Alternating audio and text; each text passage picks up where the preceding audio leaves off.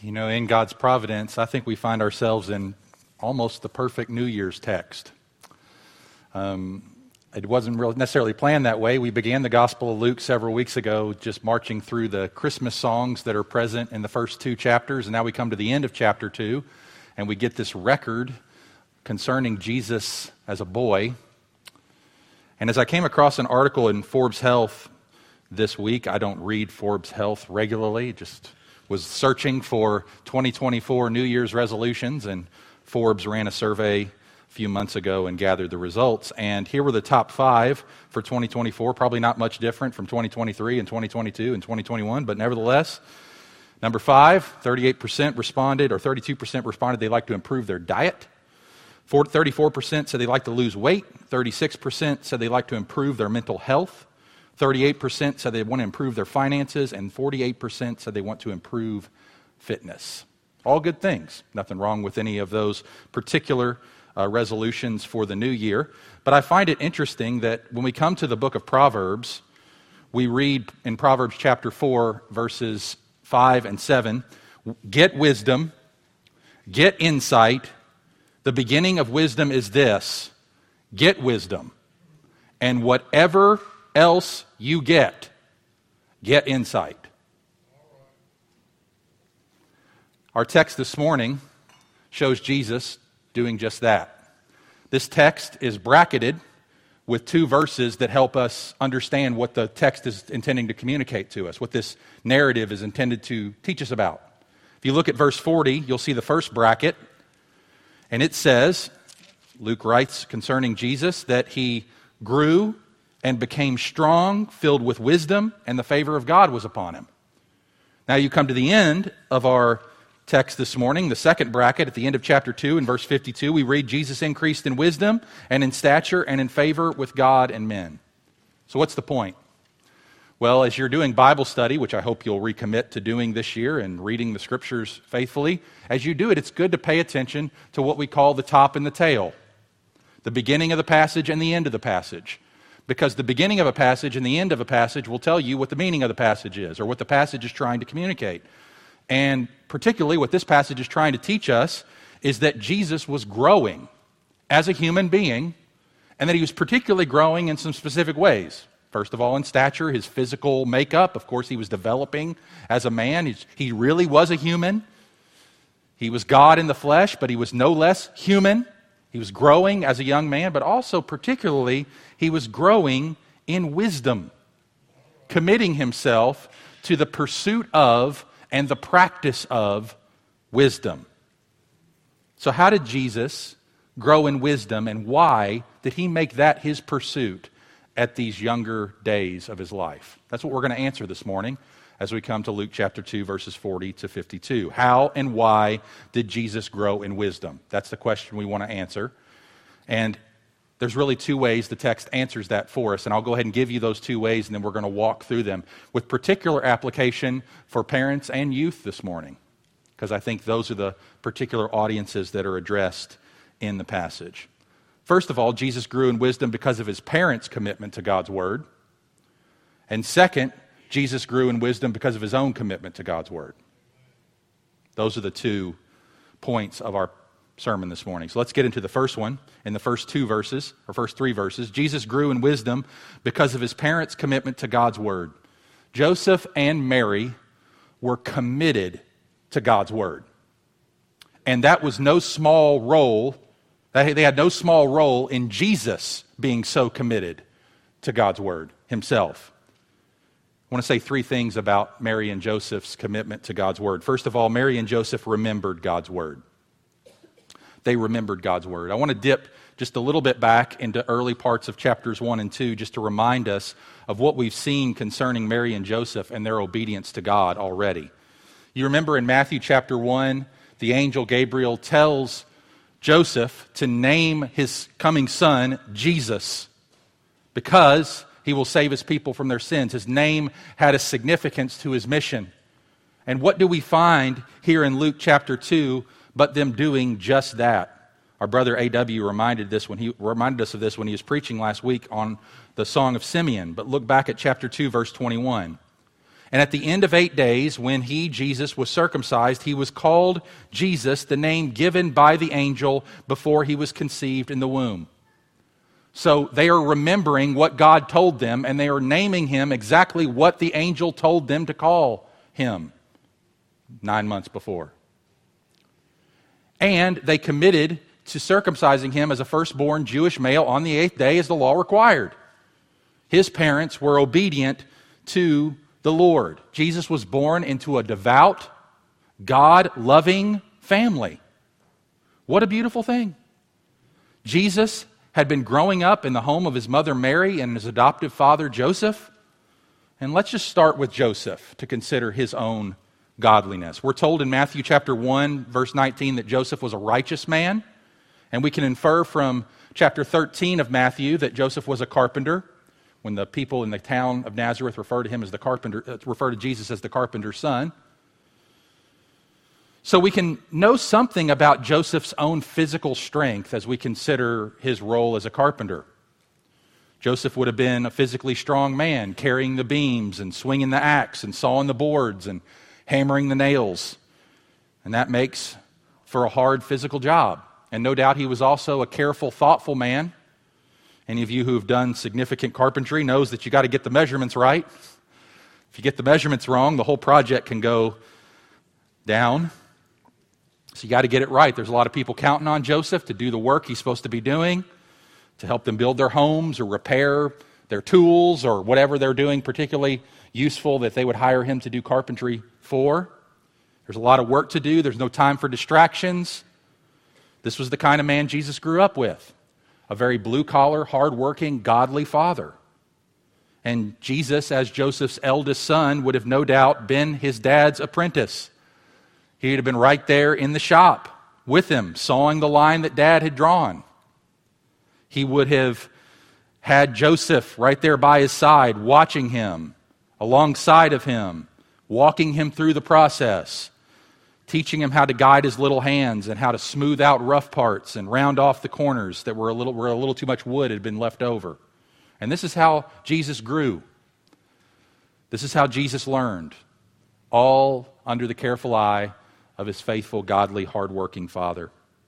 And yet, the Bible tells us even more about Joseph. He wasn't just a physical, strong man, but he was a gentle man. We know he's caring, when he found out that Mary was pregnant before he knew the truth, he must have been devastated. He must have been crushed, badly hurt. Yet, even in the pain, when a lesser man would have sought to get even or to hurt Mary back or to get some revenge, Joseph resolved to divorce her quietly, to keep it out of sight, to try to protect her reputation, to keep it private, to not humiliate her, to not make a scene. The Bible says that he was honorable. And here's the evidence we have but he's also a spiritual man. He walks with the Lord. Mary got a visit from an, the angel Gabriel one time that we know of to announce Jesus' birth, but Joseph got three visitations. The first one was when the angel told him it's okay to marry Mary because the child in her was born of the Holy Spirit, not of adultery. One, another visit came to tell him to leave Egypt to escape Herod and the third visit came to tell him to go back. So, what an honor that Joseph must have had to have such access, direct access to God. What a privilege, what a responsibility to be the main role model, the primary teacher, and the male figure in the life of the Messiah. That's Jesus' earthly father, and he was a great one. But what about Mary? Well, Mary, as we've already seen in her song in Luke chapter 1, is held up as a great example of faith when the angel told her that she would bear the Christ, Luke 138, behold, I am the servant of the Lord, let it be according to your word. Yes, Lord, I'm your servant. Do whatever you want to me, even though I know what people are going to think about me. I know the shame this is going to bring. I know the culture in which I live and the extreme judgment that I'm going to receive, the humiliation, the shunning, people talking behind my back, but nevertheless, not as I will, but as you will, Lord. She would be a great reflection of what Jesus would one day have in his own mouth as he said, Nevertheless, not as I will, but as you will. These are Jesus' parents, these are his human role models. God the Father gave him some really good ones, didn't he? So, how did Jesus grow in wisdom? In what practical ways? Well, here's the first He had great examples. He had great examples. You want to grow in wisdom this year, in the favor of God this year? Well, if you're older among us, you're never too old to have godly examples in your life, are you? We never outgrow that. We can outgrow our need for the physical care of our parents, but we never grow the, outgrow the need for having wise people in our lives who can instruct us and teach us. So find some strong, dedicated, gentle, loving, God centered, spirit filled role models and friends and surround yourself with them. And I'll tell you what, this church is full of them. So I want to encourage you to lean in to the relationships that you have in this congregation that God has given you for this very purpose to grow in wisdom. The first way this happens is by imitating godly examples, and this is why the church is so essential to our growth in spiritual maturity because it's in the church that we find the godly role models that we need to spur us on and to help us grow. We do this as we relate to one another in the ways that the Bible has called us to relate to one another, to love one another, to serve one another, to encourage one another, to bear one another's burdens, to speak the truth in love to one another, to meet together, to pray with and for one another. So that's the first way Mary and Joseph modeled for Jesus' godliness, is they remembered God's word. Secondly, Mary and Joseph followed God's word. Mary and Joseph followed God's word. Look at verse 22 and 23 of Luke chapter 2. When the time came for their purification, according to the law of Moses, they brought Jesus up to Jerusalem to present him to the Lord. As it is written in the law of the Lord, every male who first opens the womb shall be called holy to the Lord. So, first, dedication. Jesus was brought to Jerusalem after his birth, after his circumcision, to be presented to the Lord. And this was in keeping with God's prescription that every firstborn male had to be redeemed. And one of the reasons that Mary and Joseph brought Jesus to Jerusalem not long after his birth was to fulfill that obligation. And in so doing, they guaranteed that their son was being conformed to the law of God even from his infancy. But that's not the only reason they came. We're also told that it was for purification. The other reason that they brought Jesus to Jerusalem was that Mary and Joseph needed to be purified, particularly Mary. Childbirth rendered a mother and anyone else who came into contact with blood during the birth, which no doubt Joseph did, ceremonially unclean, and restoring ritual purity involved animal sacrifice 40 days after the birth of the child, according to Leviticus 12 1 to 8. And ordinarily, the animal that would be sacrificed was a lamb, but if the family couldn't afford a lamb, two turtle doves or pigeons could be offered in the place of the lamb. And Mary and Joseph offered up birds, not a lamb, indicating that they were not wealthy enough to purchase such an, a sacrifice and that Jesus would grow up not among the rich, but among the lower poor.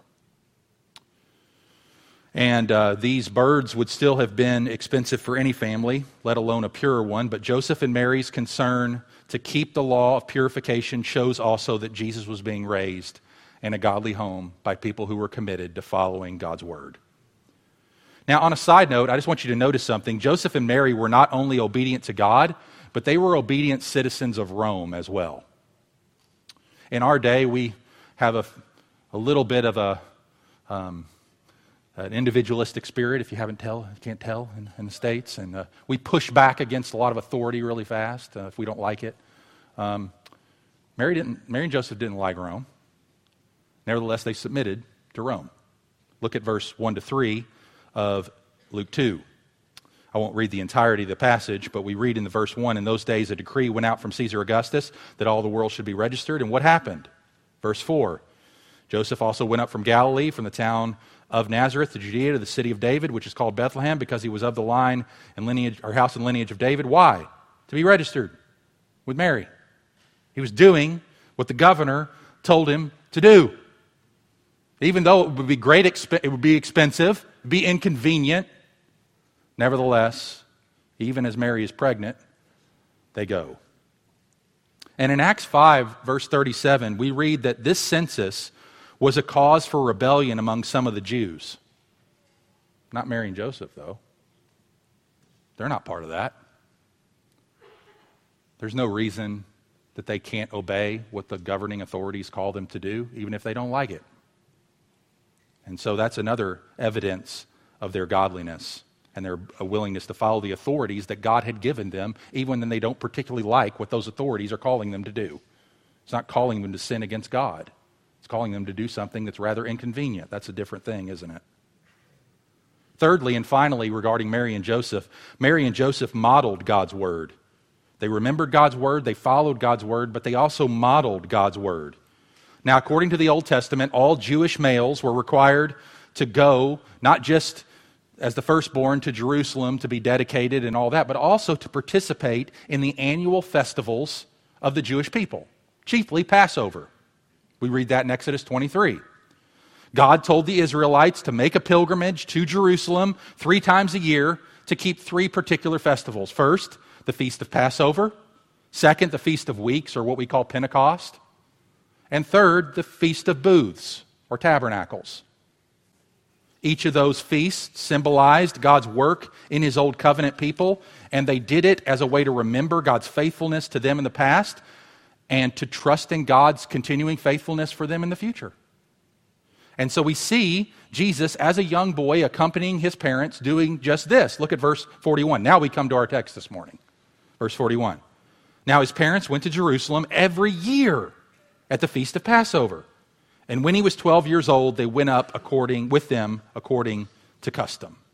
So Jesus is 12 and his family went up according to custom. Now whose custom? Well, no doubt God's custom, but also their custom. It was their regular practice to do this. Now, why? How do we know that? Well, it says in verse 41 that they did this every year. It wasn't just God who required it every year, although God did, but it was them who committed to do it every year as God required. So, what's that telling us? Well, they modeled God's word for Jesus. It was the family's regular practice to keep this feast annually, a fact that provides more evidence of the godliness of Mary and Joseph. Jesus, Jesus and his earthly parents obeyed God's law. Every year, it was their practice to go up to Jerusalem to worship God for Passover. The law required it, they obeyed it. That's not a small thing. Nazareth is about a three days journey from Jerusalem. And that's not by Uber, right? That's by walking largely, especially for a poor family like them. That's six days on the road, there and back, plus the time spent in Jerusalem. Where are they going to stay? How much is it going to cost them? We don't know. It's not free, I can imagine. But notice, as a poor family, even, they don't do the bare minimum, do they? The text tells us that they left Jerusalem when? When the feast was over, when it was complete. Now, think about this. That's seven whole days. Joseph sacrificing work, Mary's certainly sacrificing comfort. She has not only one son, but many children by that point. We'll get to that a little bit later. The requirement for these, those, the, the out of town guests to the festival of Passover was only two days. You only had to stay two days. You didn't have to stay the entire week. You just had to come. But they stayed the entire festival. Joseph and Mary do more than the minimum. Joseph thinks that it's important for his family to engage in the whole Passover festival. It was their practice, their habit to travel to Jerusalem for this entire week. But notice something else. We have Mary going up to the festival too. Now, that was her habit as well every year. And that's remarkable because the law only required the men to go. That wasn't because the women weren't recognized. It was actually seen as a, a, as, a, as a measure of grace to the women who were no doubt home caring for, in many cases, children, young children. And so it was optional. The rabbis considered it an act of mercy not to require such a physical hardship on women.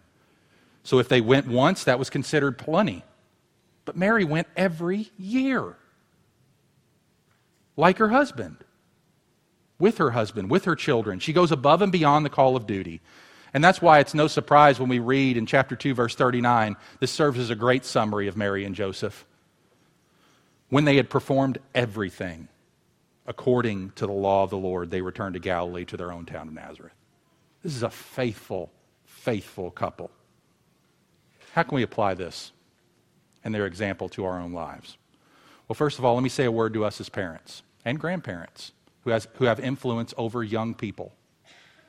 If Jesus, who was without sin, grew in wisdom and benefited from a God honoring home life, how much more should we be diligent to provide spiritual instruction and example for the children that are in our lives? Our aim as parents and grandparents is to intentionally prepare our children for godly manhood and womanhood. We must seek to steward well the early years to help our children grow in the wisdom of God. Parents, like Joseph and Mary, we should set this sort of spiritual trajectory for our families. We're not called by God's word to go to the temple or observe feast days, but there is still something that we can learn from the godliness of Jesus' parents, can't we? We New Covenant Christians have the joy and privilege of gathering every Lord's Day to worship the living God. Is worshiping with the church this level of priority for you and your family? It doesn't cost us nearly what it cost Joseph and Mary. If so, let's take a step further. Are we minimalists? Say, I'm here every Sunday, but that's about it. Are we minimalists in terms of our commitment to what God has called us to do? Are you just trying to be a letter of the law Christian? Just do the bare minimum? Don't want to go above and beyond. Don't want to do anything that I wouldn't be required to do. Something the pastors are going to call me out on. Don't want to do anything like that, but everything else back off. Let's reevaluate that. Let's take it upon ourselves to totally engage and immerse ourselves in the life of our congregation and love each other well and do more than is on the paper required. And I want you to notice something, dear ones. Mary and Joseph did all this while being very materially poor. I wonder if perhaps some of one of the ways that we are tempted as American Christians who have been placed here by God in this generation. Nothing wrong with being American, nothing wrong with being where we are. God has put us here, God's arranged for this. But is it not a temptation to not need each other because we have so much?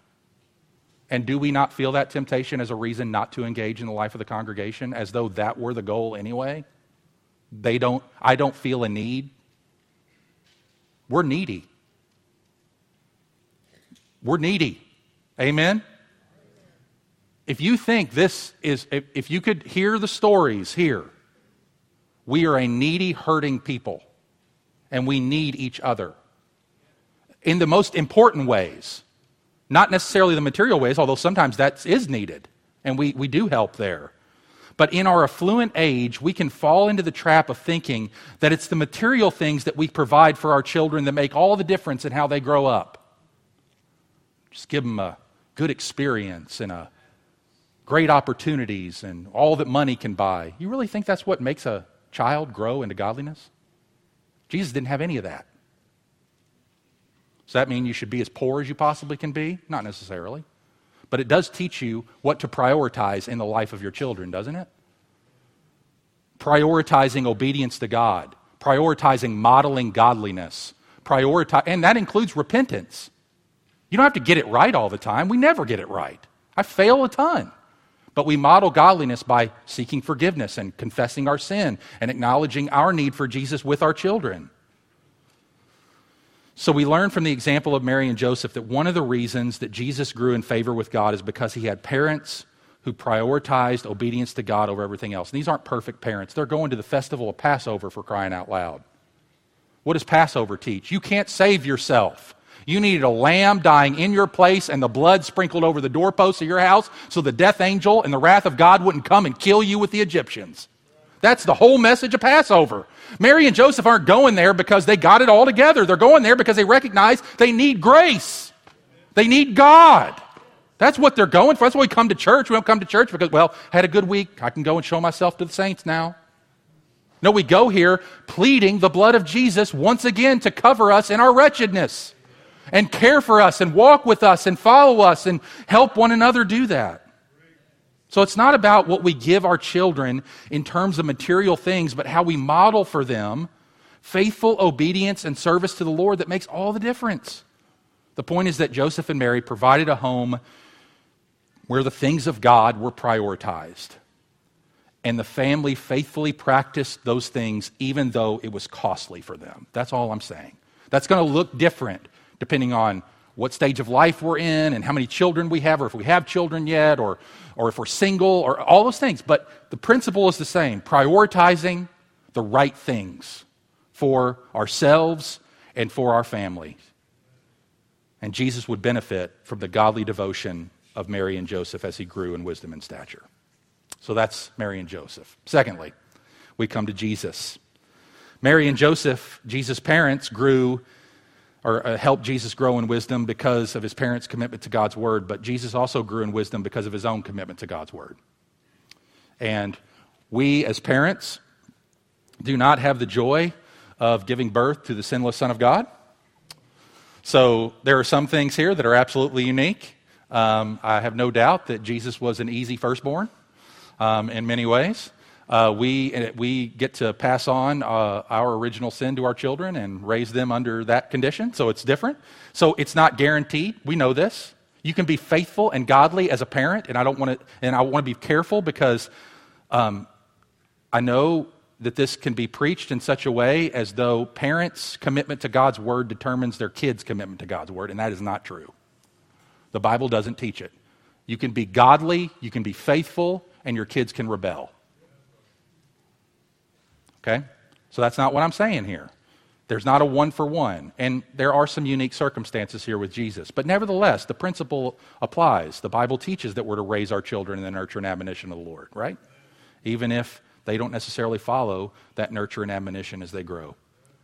So today's passage, as was mentioned by Dave on the front end uh, when he read, read the scriptures for us, this is the only legitimate account that we get of Jesus' adolescent years or pre-adolescent years. He's 12. He's almost a, he's considered a young adult uh, by this point in Jerusalem. This particular trip to Jerusalem took place just before Jesus turned 13 years old. And if you'll remember, the Jews considered that the age of discernment.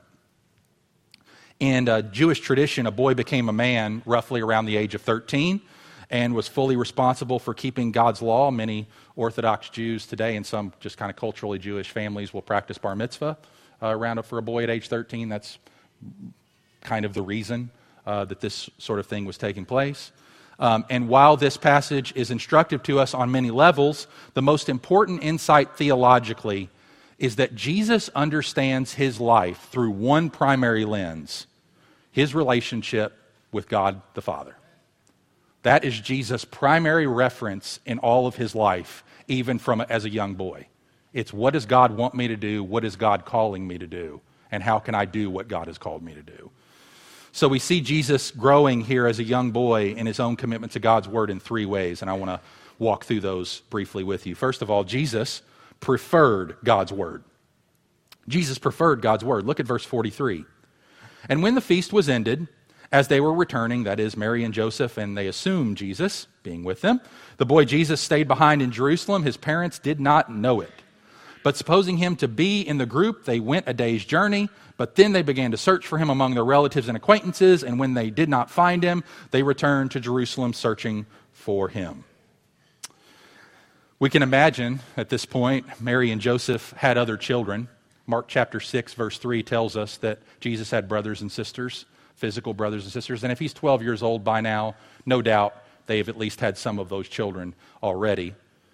And they also probably took those kids along with them, and there was a big caravan that was going from the town to Jerusalem with them. So it would have been hundreds and hundreds of people, along with the relatives of Mary and Joseph. And so they had no reason to think the young lad's often hanging together with other kids, and he's back there with them, and you know, giving Jesus some independence. He is, after all, almost an adult, and he can handle himself, and he'll be fine. And they didn't pay particular attention, so they didn't give him much careful oversight. No doubt they really didn't need to. So, just to be clear, Joseph and Mary were not absentee parents. They don't need CPS called on them. All right. The average Passover celebration lasted, as we've seen, a little over a week, and you would think that after eight days of rituals and festivities, Jesus be ready to go home. Jesus, I know Mary and Joseph probably were. He's godly as they were. I mean, Video games, right? No. He didn't have those. Probably missing them, though, if he had them. Uh, but while his parents were tired and headed home, in the caravan headed back, Jesus was just getting started. After three days of frantically searching for him, that would have been one day where they're away from Jerusalem. They recognize we don't have him. They journey a day back, and then they search for him for a day. So, three days, they're searching. They don't find their son. They finally found him in the temple talking to the religious leaders. Now, why didn't they look there first? Probably because they thought that after eight days of church, the last thing Jesus would want to do is have more church. But this reveals how little they knew of the priorities of their younger son, their oldest son. What about you kids, teenagers, young people? You ever thought about, you know, um, as a young person, like, I got all these old people, they follow Jesus, my parents, you know, people in the church. What does it look like for me to follow Jesus at this age? I don't know. Well, first of all, God has given you a whole book of the Bible to tell you how to follow Jesus as a young person. It's called the book of Proverbs. You should read a chapter a day if you can. It's not a law, but a recommendation. But second, He's giving you the example of the Savior at your age. Remember 1 John chapter 2 tells us that we are to walk as he himself walked? We are to do the things that Jesus did if we want to follow Jesus? Well, Jesus teaches you how to follow him as a young person right here. This is all you need to do as a young person. I mean, it's not, it doesn't include like picking up your room and like going to school, but it does tell you like what should be a main priority of your life as a young person. I mean, I think Jesus knows if he knows everything about everything in terms of like all the priorities that I should give my time and life to and my mission and I'm sent here by God and what should I do? I should read the Bible and ask questions about it. That's what I need to devote my time to, getting to know the Bible. Man, here we see Jesus looking to the religious leaders, delighting in the things that they were teaching. And you might think, well, okay, Jesus is Jesus. He's like got special God dust on him and he's unique and I'm not like him. And no, you might respond, Well, I, I, would have more delight in church and things like that if it was more entertaining. If we didn't do the same thing every week, like that would help. But, but look at Jesus. He's going to Passover. It was the same thing every time. And what's entertaining about sitting around talking to a bunch of old pastors? But here we see what Jesus loved. He loved God's people and he loved God's word even as a preteen. If we're going to follow him as young people, something of this love will be reflected in our own lives. Now, I'm not saying that church is all that you love, but church will be central to what you love. Jesus had to be in his Father's house, he must be there. And embracing Jesus as your Savior means that other relationships in your life not to mention other things like ambitions and activities, will be rearranged and reconfigured around the priorities of God. Everything in your life will accommodate Jesus. So Jesus preferred God's word, he wanted to stay later. Secondly, Jesus learned God's word. Look at verse 46 and 47. After three days, they found him in the temple, sitting among the teachers, listening to them and, learn, and asking them questions and all who heard him were amazed at his understanding and his answers. Jesus loved learning about God and his word.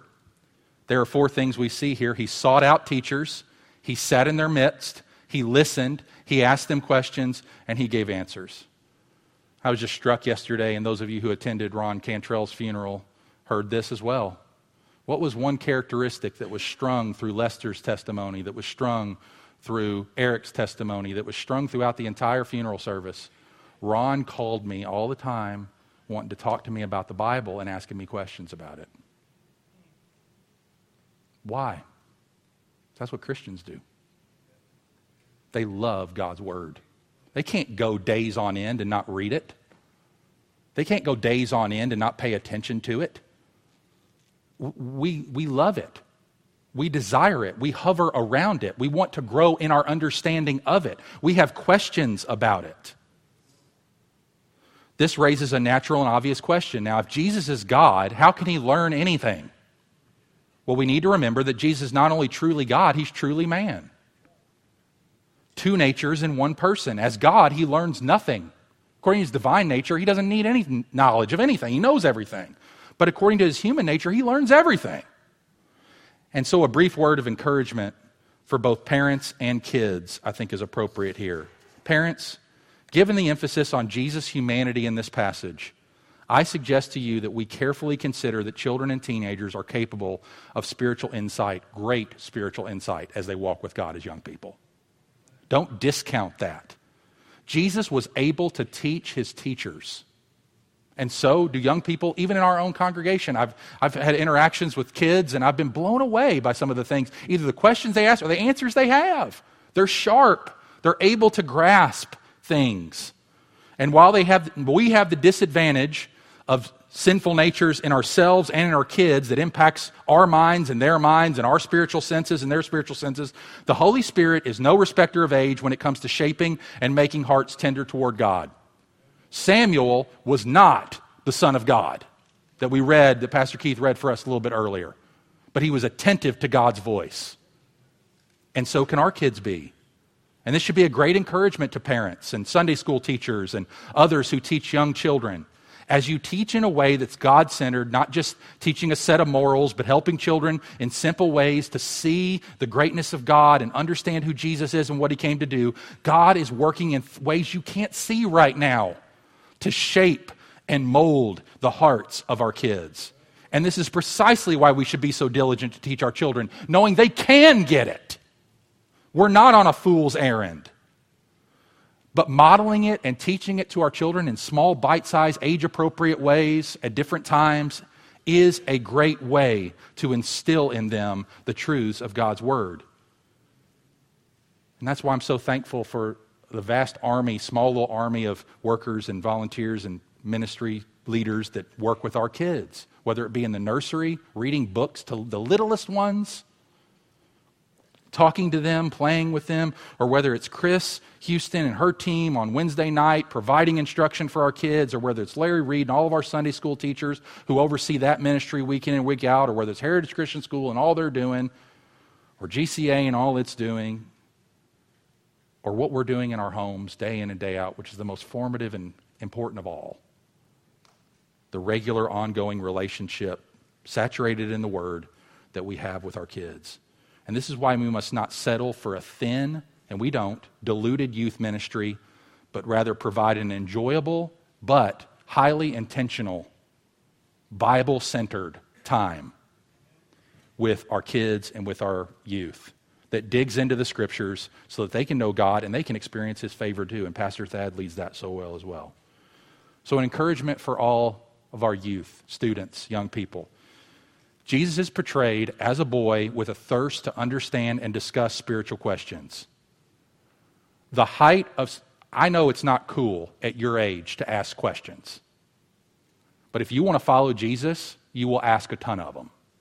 Jesus had tons of questions. Did you see that?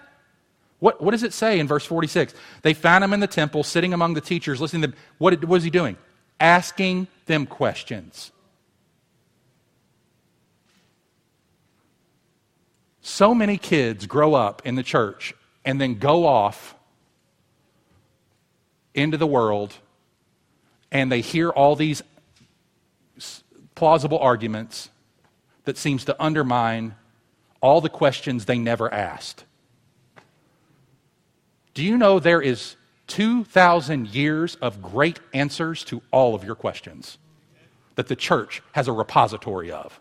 Not just this church, but I'm talking about there's stuff you can read. I know we're in a YouTube age, but reading is still a good thing. And you can find answers deep, good, long, lasting soul building, rock giving answers to your questions. So don't be afraid to ask the hard questions. Jesus, as a boy, models the kind of heart that we can pursue, a heart that's hungry for the things of God. Ask God for a passion to know the deep things of Him. I want to encourage you to enter into dialogue wholeheartedly about spiritual things. Don't be intimidated. Jesus had questions. It's not just knowing right answers, it's the discovery and the discussion that leads to wisdom. You can know all the right answers and be a fool. Wisdom is what we're after. And wisdom comes from wrestling and struggle and having this I don't get it. I don't understand it. I don't know how this verse reconciles with this verse or this truth reconciles with this truth. Help me. I don't get it. I don't, I'm not putting it together. So don't be intimidated. Bring the same energy to this as you do to other passions in your life. If I would say to our kids or our youth, bring the same energy to the teaching time as you do the game time. Same energy, more energy. I think Jesus, if he would have been in a youth group, he'd play kickball. He'd have loved it. And then when he got around the Bible, he'd have been asking questions. And now all the kids in the youth group be like, man, he's kind of spiritual, isn't he? No, he's the fullest human being, and he's what we all should aspire to be. All right, let me conclude here um, with the last few verses, and then we'll wrap up. Look at verse 48 and 49. When his parents saw him, they were astonished, and his mother said to him, Son, why have you treated us so? Behold, your father and I have been searching for you in great distress. And he said to them, Why were you looking for me? Did you not know that I must be in my father's house? So the words must be could be translated, it is necessary. The phrase is used in Luke's gospel two other times, and both times have to do with Jesus demonstrating his grasp of the scriptures. Think about this. In Luke chapter 10, verse 42, when Jesus was interacting with Mary and Martha in their house, and Mary's sitting at his feet and Martha's busy, what does Jesus say to Mary and to Martha that commends what Mary is doing? One thing is necessary. And what Mary has done is the right thing sitting at my feet and learning from me. And then the second time that we read of this, it was necessary idea, is at the end of Luke's gospel um, in Luke 24 where he's explaining the scriptures on the road to Emmaus with the strangers. Remember that? We'll get to that in, I don't know, 10 years. no, not that long. Where Jesus says, Was it not necessary that the Christ should suffer these things and enter into his glory? Was it not necessary? He's explaining the scriptures to them. So, at both the beginning of Luke's gospel and the end of Luke's gospel, we have these parallels a journey to Jerusalem and Jesus demonstrating his knowledge of the scriptures. This statement by Jesus is the pinnacle of this text. These are the first words that are recorded by Jesus that we have. The very first words out of his mouth. What is it? Got to be about my Father's business. That's our life, dear ones. That's our life. That's what, if those are the first words of Jesus, the first words are important words. Got to be about my Father's business. And so we are to be as well. And the way we are about our Father's business is orienting our lives around God's Word and growing in wisdom like Jesus himself did. Jesus' self awareness of his purpose was to live in a manner that pleased his heavenly Father above all else, even when it strained his relationship with his family, causing them to stress and fear.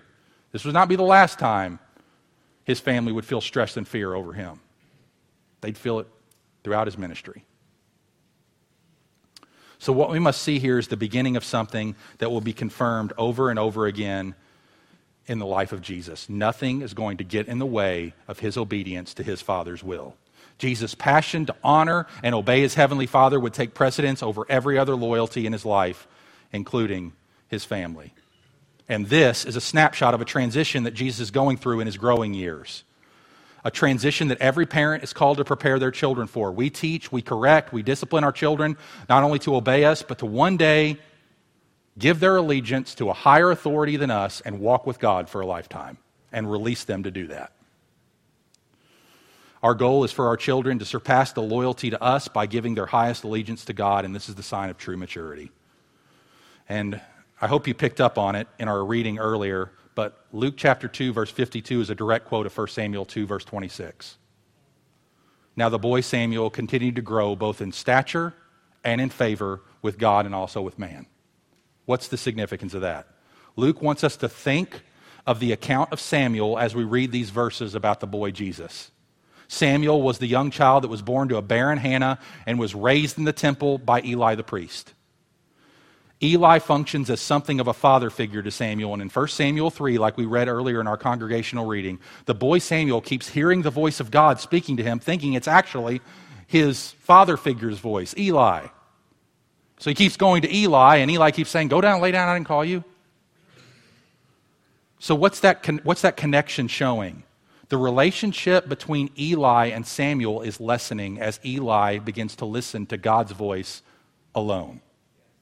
And that's what's happening to Jesus here. He's reliving the life of Samuel. He's growing in his distance from his parents as he continues to listen to God's voice above all. So, thirdly and finally, Jesus obeyed God's word, and we see this in verse 50 to 52. They did not understand the saying that he spoke to them, and he went down with them and came to Nazareth and was submissive to them. And his mother treasured up all these things in her heart, and Jesus increased in wisdom and in stature and in favor with God and man. Now, I want you to notice something. This is really a great place to conclude. Jesus honored his parents and was submissive to them. Notice the Jesus' desire to supremely honor God above all did not remove his responsibility to honor his earthly parents as he sought to honor God. This demonstrates that submitting to proper God given authority over us is, an, is as honorable as what Christ did himself. And even in these early years of submitting to God by submitting to his parents, this was just a stepping stone to the ultimate example of honorable submission in Gethsemane, where Jesus said, at the cost of his life, Not my will, but yours be done kids, youth, young people, if we're going to follow Jesus in our younger years, your obedience to and honoring of your parents will be a key marker of your genuine discipleship. If you come to any of your pastors and are interested in baptism, one of the first questions we're going to ask is how are the relationships with your parents and the authority they've, they've recognized in your life? Now, I know we live in a sinful homes, and that, that doesn't mean you never disagree with your parents. It doesn't mean you never um, have different conclusions than your parents, but it does mean that you're committed to honoring them as your parents. If you can't live in meek, humble, genuine submission to your earthly parents, how are you going to follow the Lord, who you can't see? Have, there's no reason to think that your heart has yet been subdued to any kind of authority other than yourself. So, what we're looking for is How's your relationship with the authorities in your life? Teachers, parents, others, coaches, things like that. Think about this. If there were ever a child who could justify not listening to his parents, it was Jesus. He was always right. Always. There was never an argument that he shouldn't have won. And though he is worthy of all their obedience, the, the obedience, he should just stand up. I'm God. Mary, Joseph, I can refer to you to that because I made you. I know I was born, but I made you. You listen to me. He didn't do any of that. Why didn't he do any of that? Because it would have been disobedience to God. He's a man. He's called to honor his father and his mother. And he does. And so, he lived under the authority that the Father had placed in his life, including his godly but sinful parents. And Jesus was still submissive to the authorities in his life, limited and fallible as they were, because he knew that this was the way of honoring his heavenly Father. In fact, that's the only reason he got killed for us, is because he was willing to submit to ungodly authority and do whatever they wanted to him. And why did he do this? Because you and I are not like this, and we need a Savior who is. And that's where I, I know I've, there's a lot of practical lessons here, and I feel the compulsion to close. We're getting close. But let me leave you with this encouragement that will put wind in your sails. Because we do not always delight in doing the will of our Heavenly Father. We can sometimes be the worst offenders when it comes to disrespect for God given authority. We're happy to obey the leaders in our church as long as they don't instruct us to do anything we don't want to do. We respect those who rule over us in government so long as they enact and do the policies we like. Uh, we respect uh, our husbands as wives and uh, love our wives as husbands so long as the wife is worthy of love and the husband's worthy of respect. Dear ones, Jesus' example as worthy as it is of imitation, both for parents and children, will ultimately crush us if we see him only as an example to follow. In the end, his example and the example of Mary and Joseph will condemn us, as it chiefly reveals how far we have fallen short of obeying God as we ought. As we look at his example, we see that we aren't, nor can we be, righteous in ourselves. We instead need the righteousness that comes from outside of us, a righteousness that this 12 year old boy provides. And this is why we could be so grateful for this preteen Jesus who was all about his father's business. There we have the first recorded words of our Savior, and they are all about his delight to do his father's will, to be in his father's house, and to do his father's bidding. And because of this, we got hope. We got hope. Because this obedience was not for himself, it's for us. He's obeying for his parents, he's obeying for us. And if Jesus had, had been, not been obedient to his parents, he would not have been perfectly holy. He could not have been a perfect sacrifice for our sins. And if he were not the obedient child that you and I should have been, he would not possess a righteousness that he's able to give to us as we trust in him. Where would Jesus' obedience to the Father eventually lead him? All the way to the cross. At the beginning of our passage this morning, where is Jesus going? He's going to Jerusalem. We see Jesus at age 12 with his parents journeying to Jerusalem for Passover. This won't be the last time he journeys to Jerusalem for Passover. And it won't be as pleasant when he appears before religious leaders a second time. He won't be sitting at their feet, he will be crushed under their feet. He won't be learning from them, he will be condemned by them. This is the glory Luke 22, 7. Then came the day of unleavened bread on which the Passover lamb had to be sacrificed. So Jesus sent Peter and John saying, Go and prepare the Passover for us that we may eat it. And the, third, the last third of Luke's gospel is comprised of Jesus again journeying slowly toward Jerusalem at Passover, all the while his life hanging over his head, ending the same way it began. His obedience to God's word at the beginning of his life led him into the temple with the religious leaders to learn from them. His obedience to God at the end of his life led him back into the temple to be condemned by the religious leaders first, and then ultimately Pilate. And so, on this way to Jerusalem, Jesus has in the background, I'm going to be hanging on a cross, I'm going to be cursed by God for the sins of my people, but this is the only way that forgiveness can be made available to rebellious people like us. And so, how would the Lord have us to respond? Well, for anyone here this morning who is not yet a Christian, you need to recognize in this boy all that you are not and all that God will have you to be, but all that God has provided for you so that you can be saved. He has given you a perfect, righteous man who, will li- who has lived in your place and has died the death you deserve to die, so that if you will trust in him and turn from your sin, you will be counted as he is. Namely, God's child, righteous and perfect in his sight. But what about for those of us this morning who are in Christ and longing to grow, maybe as parents and the example of Mary and Joseph, maybe just as Jesus and our love for God and His Word and His business and His people. Well, we've seen three times so far in Luke's gospel that he mentions people keeping experiences in their hearts. That is, remembering them. Chapter 1, verse 66, he said that all who heard John the Baptist was born laid it in their hearts, saying, When will this child, what will this, when will this child be? In chapter 2, verse 19, after the shepherds came to Bethlehem, Luke says, Mary kept all these things, pondering them in their hearts. And then, right at the end of our passage this morning, we get the third reflection, reflection verse, chapter 2, verse 51. And his mother kept all these things in her heart. Dear ones, as soon as we say amen, Satan wants these things gone. Gone from your life, gone from your heart. Don't think about them tomorrow. Don't bring this sermon back up and think about how you can engage God's word more faithfully this year. No, you got work to do. Get busy. Are you going to let that happen? Or are you going to be obedient like Mary and the example that we treasure these things? Ponder them in your hearts. Think out the implications. What does this mean for me? And then interact with God about it. That's what he wants. Think about this What have I thought? What have I considered? How can I learn? How can I grow? How can I confess? How can I believe? And under the canopy of grace, not law, not condemnation. This is not a way to earn a ticket to heaven. This is under the canopy of wisdom. How can I grow? That's what the Lord would have us to ask in light of this. Let's pray together. And, music team, please come forward. Father, thank you so much for the time in your word this morning, gazing at our Savior as a young boy, being reminded of his faithfulness to you, even from his youth.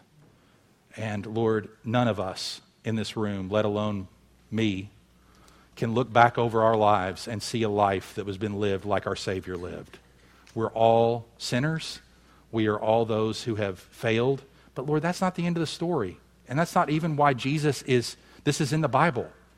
The point of this passage is to show that we have a real human Savior who really did live for us, who really did work out the righteousness that we needed in our lives, that really was obedient to you, so that in Him we might grow, we might be transformed, we might be a, a greater reflection of the image of God being recreated after the image of God that we see in Him.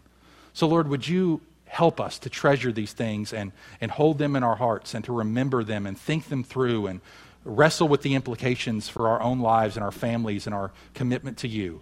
Lord, surely we all have room to grow in wisdom.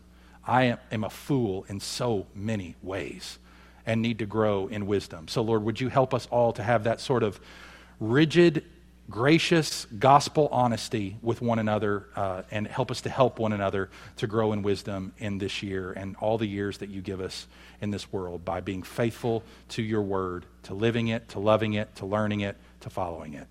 We pray all these things in Jesus' name. Amen. Let's stand together, brothers and sisters, and sing in response.